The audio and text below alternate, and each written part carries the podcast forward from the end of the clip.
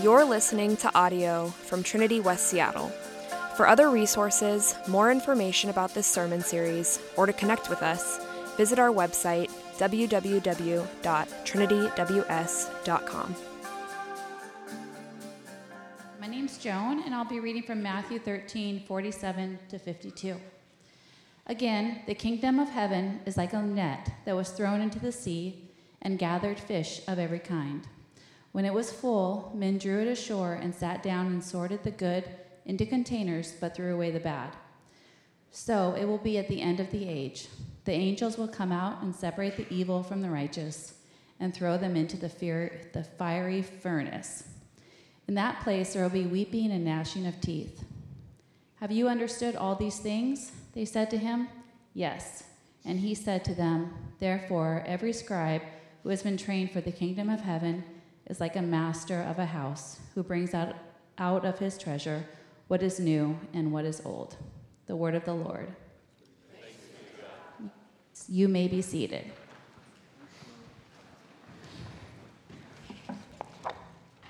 Let's pause a moment to pray. God, we thank you this morning.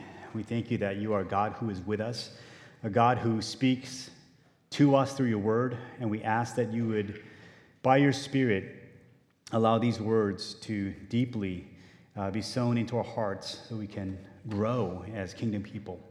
We ask, Lord, that you would bless us and call us closer to you, God. In Christ's name we pray.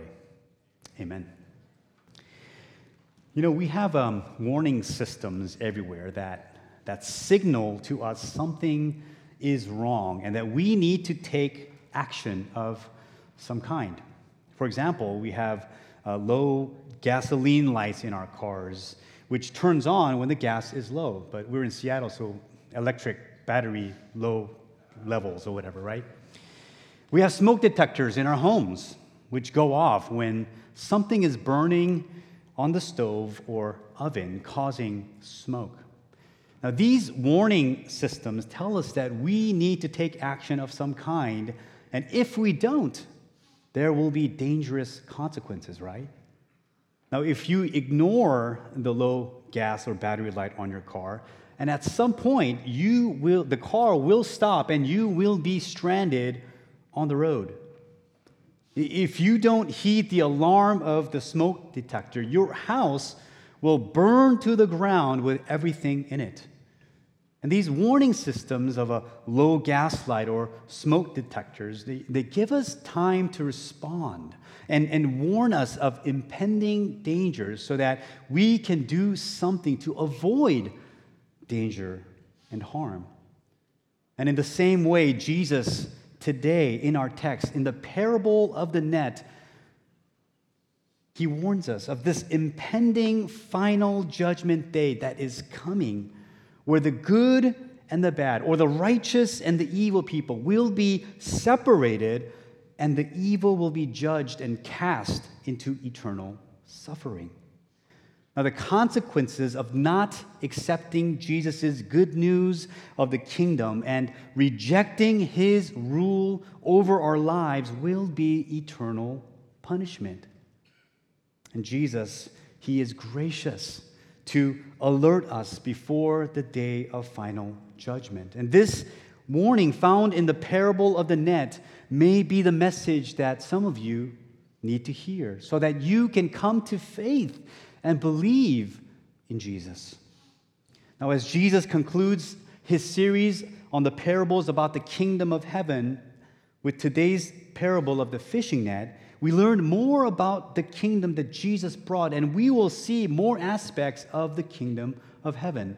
We will see, number one, that the gospel of the kingdom casts a wide net. We'll also see the final judgment day, which is coming. And then lastly, we'll try to tie this in.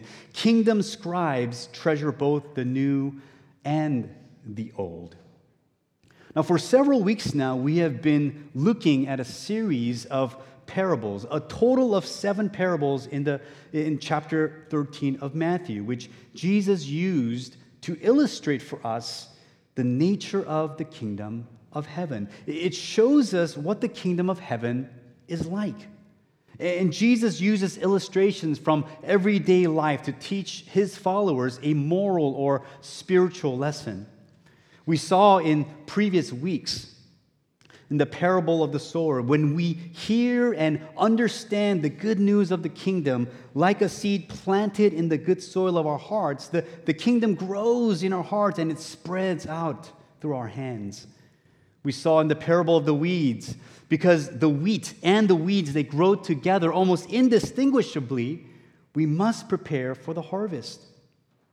We saw in the parable of the mustard seed and the parable of the leaven, where the kingdom of heaven seems so ordinary, like a small seed or yeast, but it produces extraordinary realities. Last week, we saw the parable of the hidden treasure and the parable of the pearl of great price. And we saw that the kingdom of heaven will cost us everything, but it's worth all that we have. Now, these parables seem easy to understand and even accessible to Jesus' audience, who experienced the daily illustrations that Jesus used of farming, of fishing, of baking, finding valuable treasures to show what the kingdom of heaven is like. The teachings of the parables seem simple to understand, but the truths of these parables describing the kingdom were meant to be revealed only to those seeking to be disciples of Jesus, who receive the kingdom that Jesus was bringing. The purpose of the parables was meant to help mature and develop kingdom people.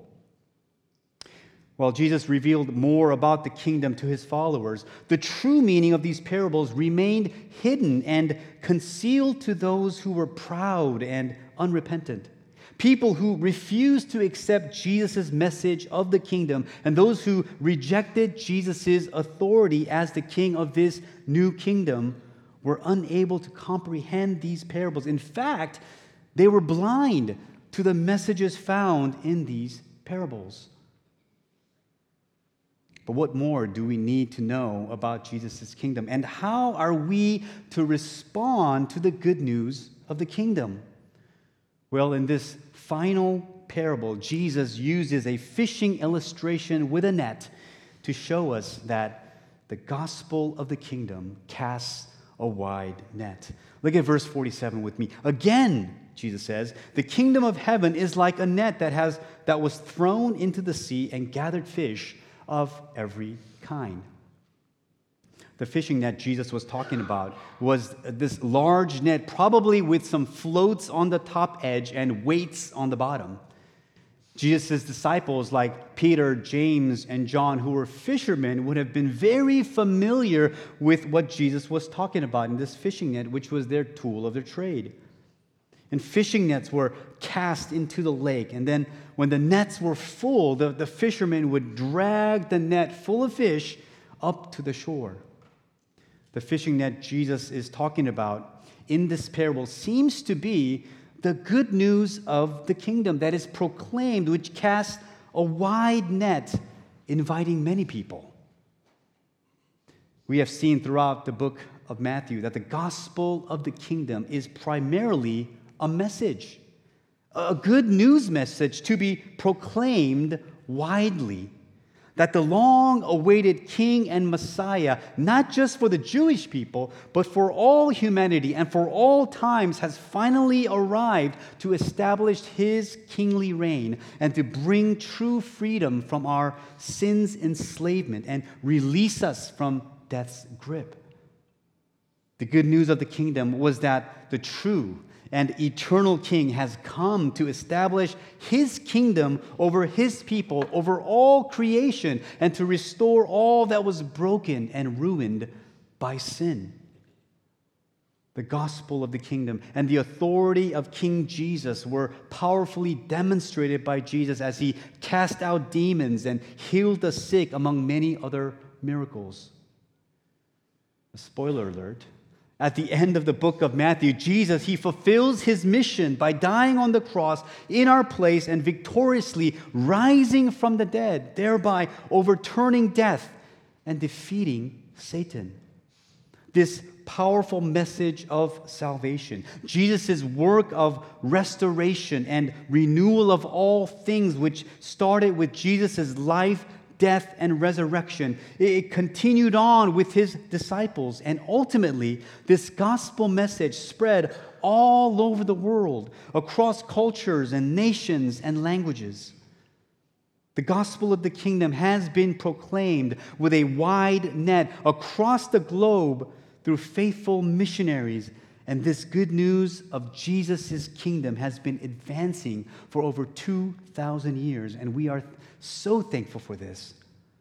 Now, in a study that was done in 2022 by the Center for the Study of Global Christianity at Gordon-Conwell Theological Seminary in Boston, they published the findings on the status of global Christianity, looking at trends from 1900 projected into 2050. And here are some encouraging highlights of that study. Christianity continues to grow and spread globally. There are almost 2.65 billion people who identify as Christians, and by 2050, the number is expected to top 3.33 billion people. Now, most of Christianity's growth is happening outside of the West, especially in Africa. Africa has more Christians than any other continent. It is projected by 2050, Africa will be home to almost 1.3 billion Christians. Also in Latin America, 660 million Christians. Now, while the report of Christianity's global growth and spread is encouraging in many ways, there is something sobering about Jesus' parable of the net catching fish of every kind, including good and bad fish, or righteous and evil people, according to Jesus. Now, if the net is the gospel of the kingdom proclaimed to many people, what Jesus is saying is that the universal church, which is over 2.5 billion people today, has within it genuine disciples of Jesus and false disciples of Jesus in our churches everywhere across the world. Now, the nature of the kingdom of heaven in this church age today is such that the good and bad fish live together. Now, if you remember the parable of the weeds, Jesus allows the weeds to grow with the wheat, and they look almost indistinguishable. Now, I don't know about you, but this is a bit troubling for me to accept. Why does God wait until Judgment Day to separate wheat from the weeds? Or in our parable today, the good from the bad fish. Why doesn't God immediately separate the true disciples from those who will ultimately reject Jesus? Why wait? I wonder if God, who allows for the mixed group within our churches, is God displaying his grace and patience with those who look and act like disciples of Jesus by giving this group more time and opportunities to consider and count the cost of genuine discipleship. The caution and warning Jesus raises for us is that many people will be caught up in the net of the gospel of the kingdom because it casts a wide net. And people respond positively initially to Jesus' teaching and seemingly appear to look like disciples of Jesus. Being a true disciple of Jesus does not mean merely hanging out with Christians, acting and speaking like Christians, and doing good works of Christian charity. Instead, the gospel of the kingdom calls everyone who hears the good news to repent of their sin, to give up their life of self-sufficiency, and to surrender all of their allegiance to King Jesus. Have you fully given yourself to Jesus and committed yourself as a servant of Jesus' kingdom? Do you trust in Jesus as Lord and Savior and King? if you haven't? Would you consider Jesus and his call to follow him today? Because his invitation to you is open right now, no matter what condition your life is in. Today is a day of salvation. Now, as much as we would like to know with certainty who the good and the bad fish are, only God knows, and only He can make that judgment, which He will do at the end of the age, which takes us to our second point. Look at verse 48. When it was full, that is the net, men drew it ashore and sat down and sorted the good into containers, but threw away the bad. So it will be at the end of the age. The angels will come out and separate the evil from the righteous and throw them into the fiery furnace. In that place, there will be weeping and gnashing of teeth. What was a very common scene during Jesus' day were fishermen on the beach sorting the day's catch, keeping the good fish and throwing away the bad ones. And unsurprisingly, the fishing net, there would be all kinds of fish that were caught up, and a judgment needed to be made about which fish they would keep that were good, and those that were bad they would throw away. And when we talk about judgment, right, it means to separate. In fact, in the Hebrew, to judge means to discriminate, to make distinctions. In the Greek, to judge means literally to divide, meaning a thorough and eternal separation. You know, much like the fishermen in the parable who separate the good fish from the bad, we, quote unquote, judge too. You know, my 7-year-old daughter, she judges a bag of trail mix all the time. We often find a bag of trail mix missing all of the chocolate pieces, and what's left are the raisins and nuts. She has separated the good pieces from the bad pieces, and all the good ones have entered her mouth. So who gets to make that ultimate judgment on the final day? The Bible says that only God is able to judge justly, righteously, and perfectly in separating the righteous from the evil. Only God is able to distinguish true disciples from false disciples at the end of the age. And at the final day of judgment, God will send His messengers, His angels, to separate the evil from the righteous people and cast the evil people into the fiery furnace, a place where there will be eternal punishment.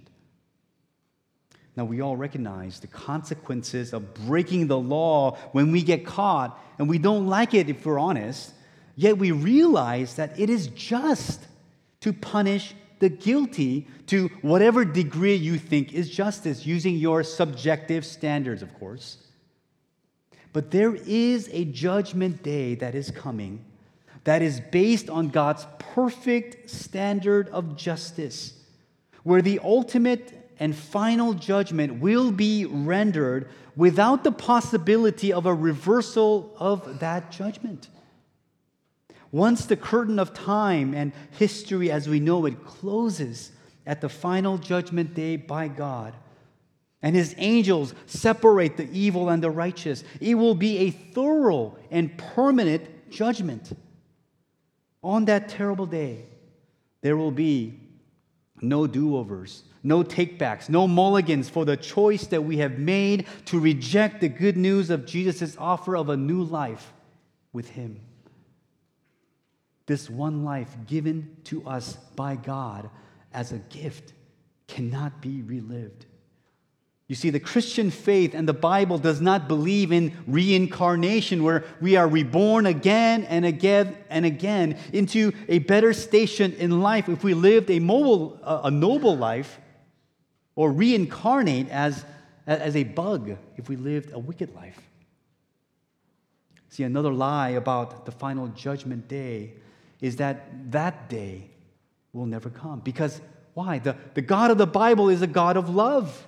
We tell ourselves that we don't have to change. We can keep living the life that we want to live under our own terms, that we don't have to give up our freedoms to God. The lie of Satan always twists and perverts Jesus' teaching on the final judgment, which in contrast to the lies, the final judgment is actually imminent. It's comprehensive and final. God's final judgment executed by angels in separating the righteous from the evil, where the evil are cast into eternal punishment. This was something Jesus talked about more often than he talked about heaven, actually. And this should awaken us, kind of like smelling salt.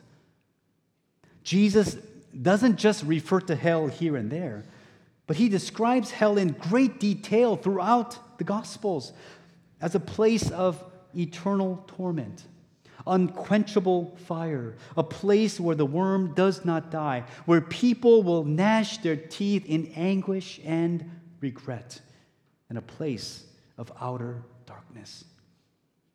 Friends, you do not want to go to this place of eternal torment and punishment.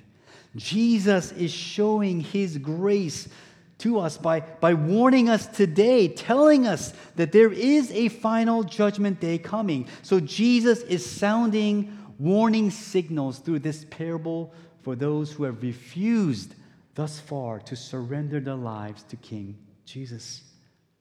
And the warning signals are born out of love and care for us. Don't wait until it is too late to come under the loving rule of Jesus and his kingdom, because as we have seen, Jesus has made it clear that on that final judgment day which is coming, it will come surely as the sun rises from the east. Jesus' teaching on the judgment and hell may be difficult to accept. It is hard to accept. And Francis Chan, he reminds us of how we should approach this very hard reality of hell in his book, Erasing Hell. He writes this: nothing outside of God and his truth should be sacred to us, and so it is with hell. If hell is some primitive myth left over from conservative tradition, then let's set it on that dusty shelf next to other traditional beliefs that have no basis in Scripture. But if it is true, if the Bible does teach that there is a literal hell awaiting those who don't believe in Jesus, then this reality must change us. It should certainly purge our souls of all complacency. There is something sobering about God's judgment on the final day. The permanence, the irreversible nature of the separation that God's angels will execute among all people, separating the righteous from the evil, this is sobering indeed. And what's more, on this final day of judgment, the opportunity to repent from our sin and to believe in Jesus will not be available to you. Have you ever been late to catching a flight?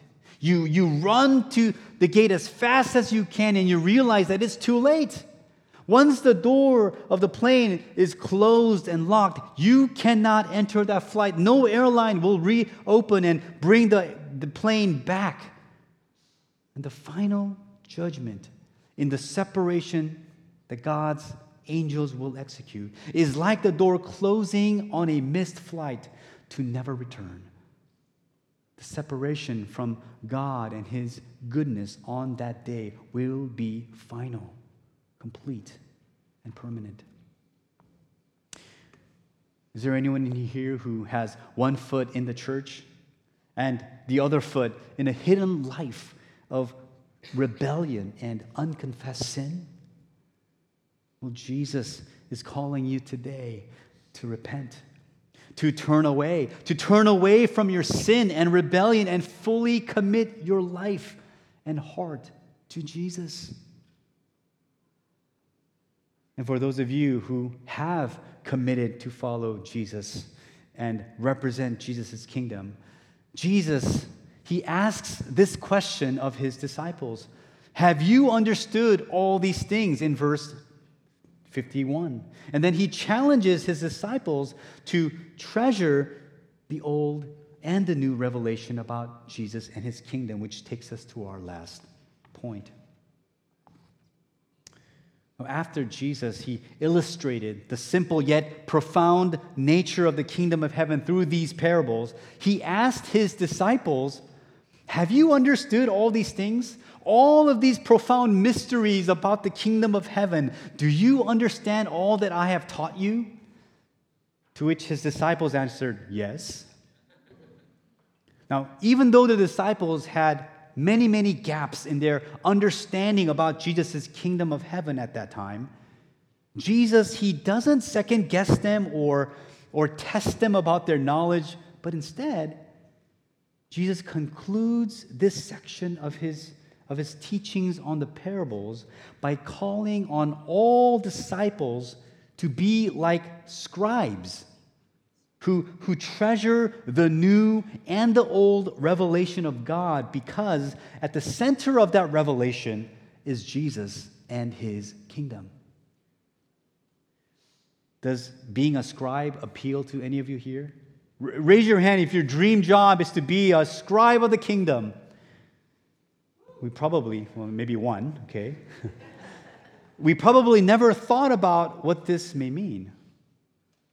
Well, scribes in Judaism were scholars. They were teachers of God's law. They were trained in the interpretation of the Torah. They were to preserve the law of God, to study it meticulously, make copies of it, and to apply all of its teaching into daily life.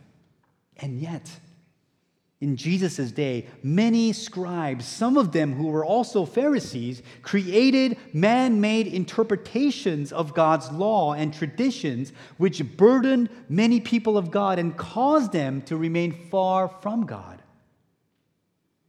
Do you remember the section in the Sermon on the Mount in Matthew chapter 5, where Jesus repeats the phrase, "You have heard it said"? Well, whenever he used this phrase, which he did often, Jesus actually was correcting the scribes' misinterpretation of God's law and showing that Jesus and his kingdom doesn't just call people to right behavior, but a new kind of kingdom living which fulfills the heart of God's law.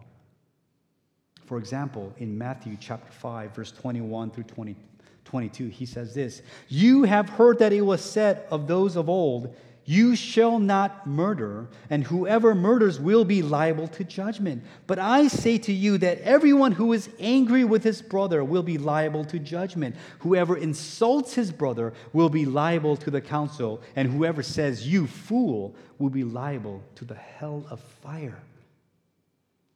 Jesus takes one of the Ten Commandments about murder, and he shows us that it is not enough just to say, "Well, I haven't killed anybody. I'm in the clear. I've obeyed the law of God."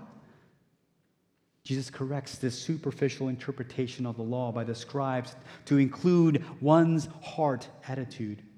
You may have never physically killed someone, but if you assassinate someone in your heart and you call them a fool, you have committed the sin of murder, and you will be liable to the hell of fire, Jesus says. How many of us are guilty of this sin? Many more of us have committed murder in our hearts than physical murder, and we have all broken God's law. So Jesus' teaching does not abolish the law of God, but in fact fulfills the heart behind the law perfectly. Jesus is calling on his disciples to be a new kind of scribe who was unlike the scribes of his day. Jesus says in verse 52, which can be translated, "Therefore, every scribe who becomes a disciple of the kingdom of heaven is like a master of the house who brings out of his treasure what is new and what is old." You see, this new kind of kingdom scribe Jesus is talking about is a disciple of Jesus who is a lifelong learner, applying the whole Bible to their life. It's someone who is attentive to Jesus' teaching and committed to living out kingdom values. In other words, this new kingdom scribe sees the value of the new things Jesus brought in the ushering of the kingdom of God, while connecting the old things which pointed to the coming of the King and the Messiah in the Old Testament.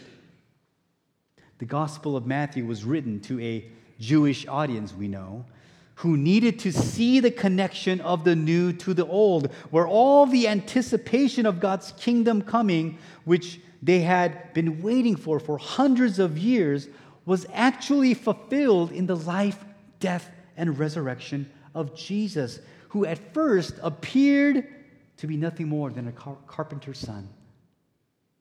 The kingdom of heaven was not one of political power and freedom like they thought, but a kingdom of power over Satan, a power that restores all things that were infected by sin, where we could experience the abundant life that was not defined by worldly accomplishments and wealth and status, but truly abundant life, where streams of water is overflowing bountifully within our hearts because Jesus takes residence in our hearts and he brings his kingdom over our lives. The new things of the gospel of the kingdom Jesus brought were actually all foreshadowed in the old things of the Old Testament. There are old things that we continue in a new way because Jesus is teaching, and there are some other things that we discontinue because Jesus fulfilled Old Testament requirements. For example, today, we don't have to physically be circumcised to be identified as God's people. Amen? Amen? Amen? That would be an odd requirement, right, to be part of the church. And the early church painstakingly worked this out. See, the gospel says that you have to instead be circumcised in the heart and cleansed from sin to be marked as God's people. Here's another example. We no longer are defiled and unclean when we eat bacon. Amen? Amen, yes. Because it's not what goes into the mouth that defiles a person, but it's what comes out of the mouth. This defiles a person, Jesus says. Also, we no longer have to make animal sacrifices for our sin. Why? Because Jesus offered himself as the sinless Lamb of God once and for all. So these are some of the examples, the intersection of where we see the new and the old that Jesus is referring to.